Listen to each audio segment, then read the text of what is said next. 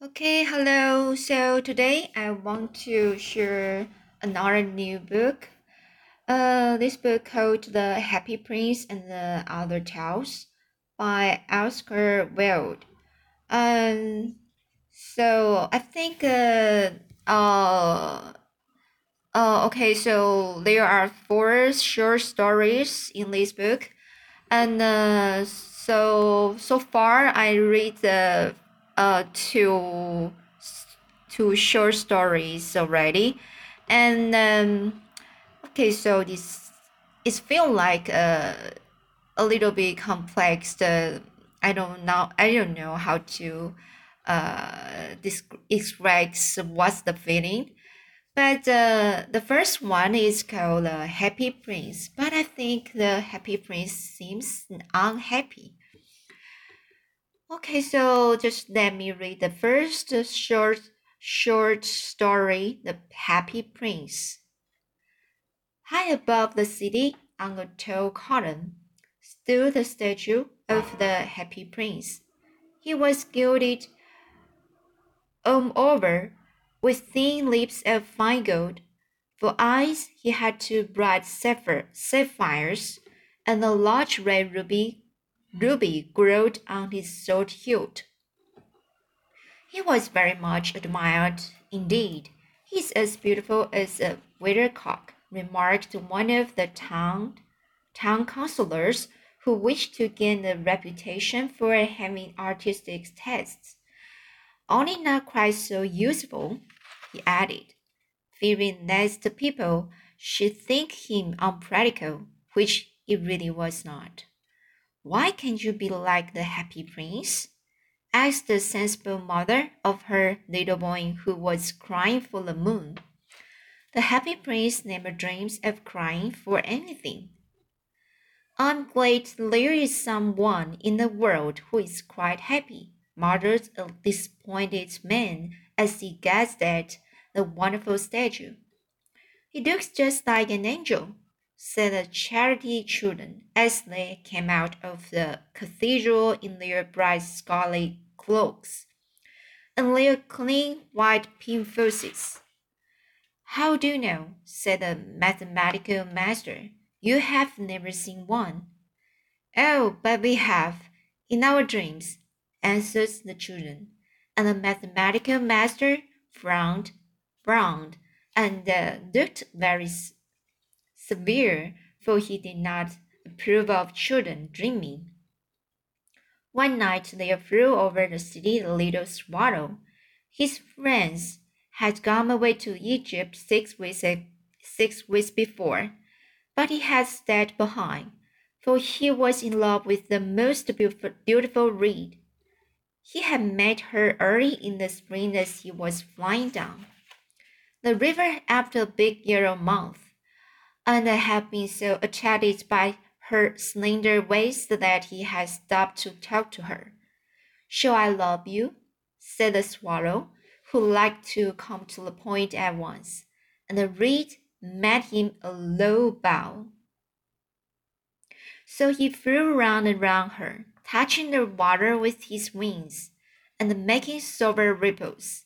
This was his courtship and it mm-hmm. lasted all through the summer. It is a ridiculous attachment, twittered the other swallows.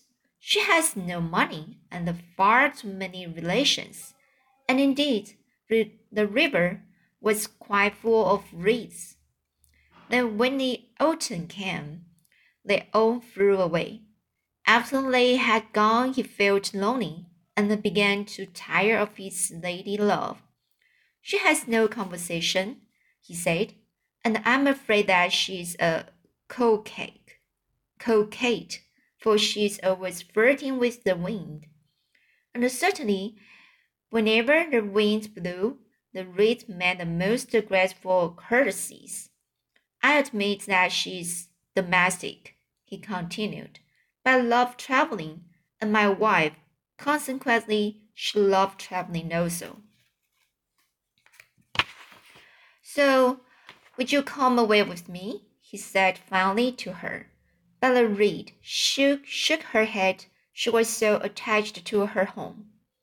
You have been uh, trifling with me, the trifling with me, he cried.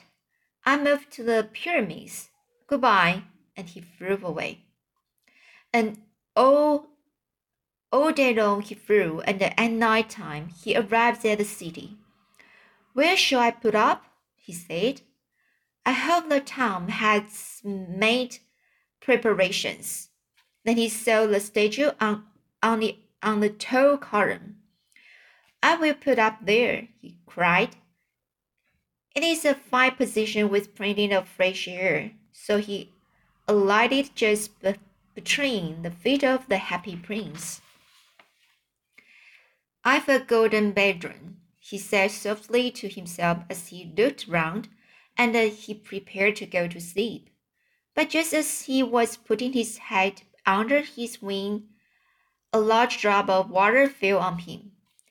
What a curious, curious thing, he cried. There is not a single cloud in the sky. The stars are quite clear and bright, and yet it is raining. The climate in the north of Europe is really dreadful. The reed used to like the rain, but that was merely her selfishness. Then another drop fell. What is the use of a statue if it cannot keep the rain off? He said, I must do for a good chimney pot. And he determined to fly away.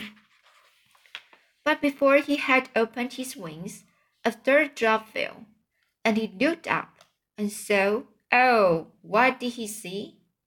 The eyes of the Pepin prince were filled with tears, and tears were running down his golden cheeks. His face was so beautiful in the moonlight that the little swallow was filled with pity. Who are you? he said. I'm the happy prince. Why are you weeping then? asked the swallow. You have quite drenched me. When I was alive and I had a human heart, answered the statue, I did not know what tears were, for I lived in the palace of Sans Souci, where sorrow is not allowed to enter. In the daytime, I played with my companions in the garden, in the evening, I led the dance in the great hall. Round the garden ran a very lofty, lofty wall, but I never cared to ask what lay beyond it. Everything about me was so beautiful. My uh, courage. So here is courtiers. So my courtiers called me the Happy Prince, and happy indeed I was. If pleasure be happiness. So I lived and so I died. And now that I am dead that have set me up here so high that I can see all the agonies and all the misery of my city. And though my heart is made of lead yet, I cannot choose but weep. What? Is he not solid gold? said the swallow to himself. He was too polite to make any personal remarks out loud. Far away, continued the statue in a low musical voice. Far away in the little street there is a poor house. One of the windows is open, and through it I can see the woman seated at a table. Her face is thin and worn, and she was coarse red hands, all pricked by the needle, for she is seamstress. She is embroidered, embroidered, embroidering patient flowers on the satin, satin gown for for a love, lovely, loveliest, loveliest of the queen's maids of honor to wear as the next corridor. In a bed in the corner of the room, her little boy is lying ill. He was a fever and is asking for oranges. His mother has nothing to give him but river water. So he is crying. Swallow, swallow, little swallow, would you not bring her the ruby out of my salt hilt? My feet are fastened to the to this pedestal and I cannot move. I am waiting for it in Egypt, said the swallow. My friends are flying up and down the Nile and uh, talking to the large lotus flowers. Soon they will be going to sleep in the tomb of the great king. The king is there himself in his padded coffin. He is wrapped in yellow linen and uh, embalmed with sp spices. Round his neck is a chain of pale green jade and his hands are like withered leaves. Swallow, swallow, little swallow, said the prince, would you not stay with me for one night and be my messenger? The boy is so thirsty, and the mother so sad. Oh, I don't think I like boys, answered the swallow. Last summer, when I was staying on the river, there were two rude boys, the miller's sons, who were always throwing stones at me. They never hit me, of course. Big swallows fly far too well for that. And besides, I come of a family famous for its agility. But still, it was a mark of disrespect. But the happy prince looked so sad that the little swallow was sorry. It is very cold here, he said, but I will stay with you for one night and be your messenger. Thank you, little swallow, said the prince. So the swallow picked out the great ruby from the prince's sword, and flew away with it in his beak over the roofs of the town. He passed by the cathedral tower where the white marble angels were sculptured. He passed by the palace and heard the sound of dancing. A beautiful girl came out on the balcony with her lover. How wonderful the stars are, he said to her, and how wonderful is the power of love. I hope my dress will be ready in time for the state ball, she answered. I have ordered, ordered patient flowers to be embro embroidered embroidered on it, but the seamstresses are so lazy. He passed over a river and saw the lanterns hanging to the masts of the ships. He passed over the ghetto and saw the old Jews bargaining, bargaining with each other and weighing our money in copper scales. At last, he came to the poor house and looked in. The boy was tossing fever, uh, feverishly on his bed, and the mother had fallen asleep. She was so tired. It is hot, and there's the great ruby on the table beside the woman's thimble. Then he flew gently round the bed, fanning the boy's forehead with his wings. How cool I feel, said the boy. I must be getting better. And he sank into a delicious slumber. Then the swallow flew back to the happy prince and told him what he had done. It is curious, he remarked, but I feel quite warm, warm now, although it is so cold. That is because you have done a great action, said the prince.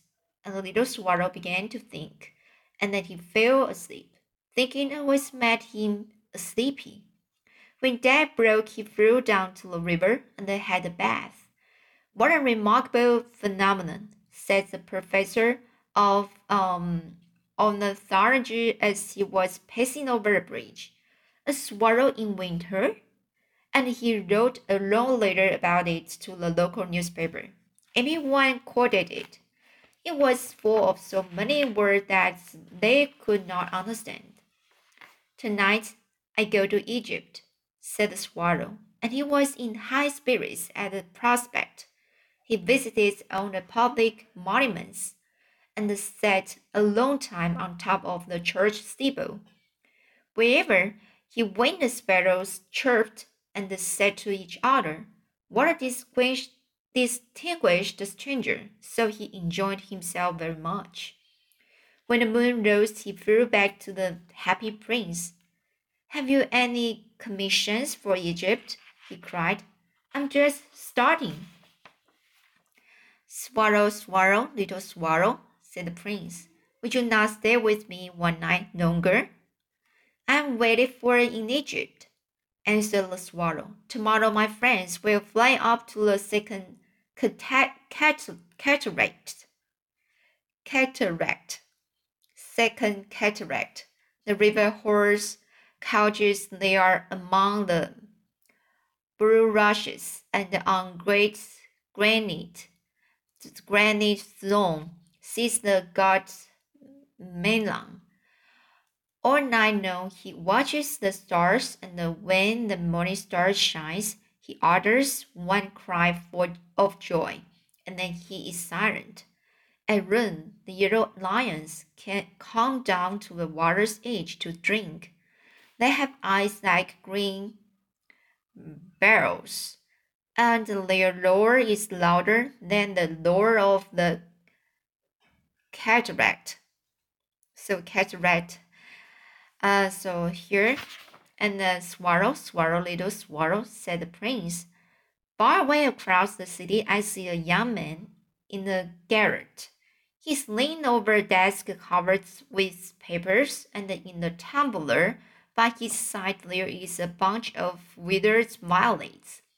His hair is brown and crisp, crisp, and his lips are red as a pomegranate, and he has large and dream, dreamy eyes. He's trying to finish a play for the director of the theater, but he's too cold to write any more. There is no fire in the grate, and the hunger has made him faint. I will wait with you one night longer, said the swallow, who really had a good heart. Shall I take him another ruby? Alas, I have no ruby now, said the prince. My eyes are all that I have left. They are made of rare sapphires, which were brought, brought out of India a thousand years ago. Pluck out one of them and take it to him. He will sell it to the Jew jeweler, jewel, jewel, and buy food and firewood and finish his play. Dear prince, said the swallow, said the prince, I cannot do it, and he began to weep.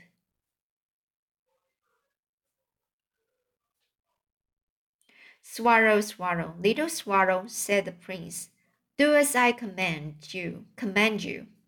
Do as I command you. So the swallow plucked out the prince's eyes. Sorry, uh, so the swallow plucked out the prince's eye. So one eye for one sapphire. sapphire. So and uh, the swallow flew away to the student's garret. It was easy enough to get in, as there was no hole in the roof through this he darted and came into the room. The young man had his head buried in his hands, so he did not hear the flutter of the bird's wings. And when he looked up, he found the beautiful sapphire lying on the withered violets. I'm beginning to be appreciated, she cried. This is from some great admirer. Now I can finish my play. And he looked quite happy. So how's going next? I will read tomorrow.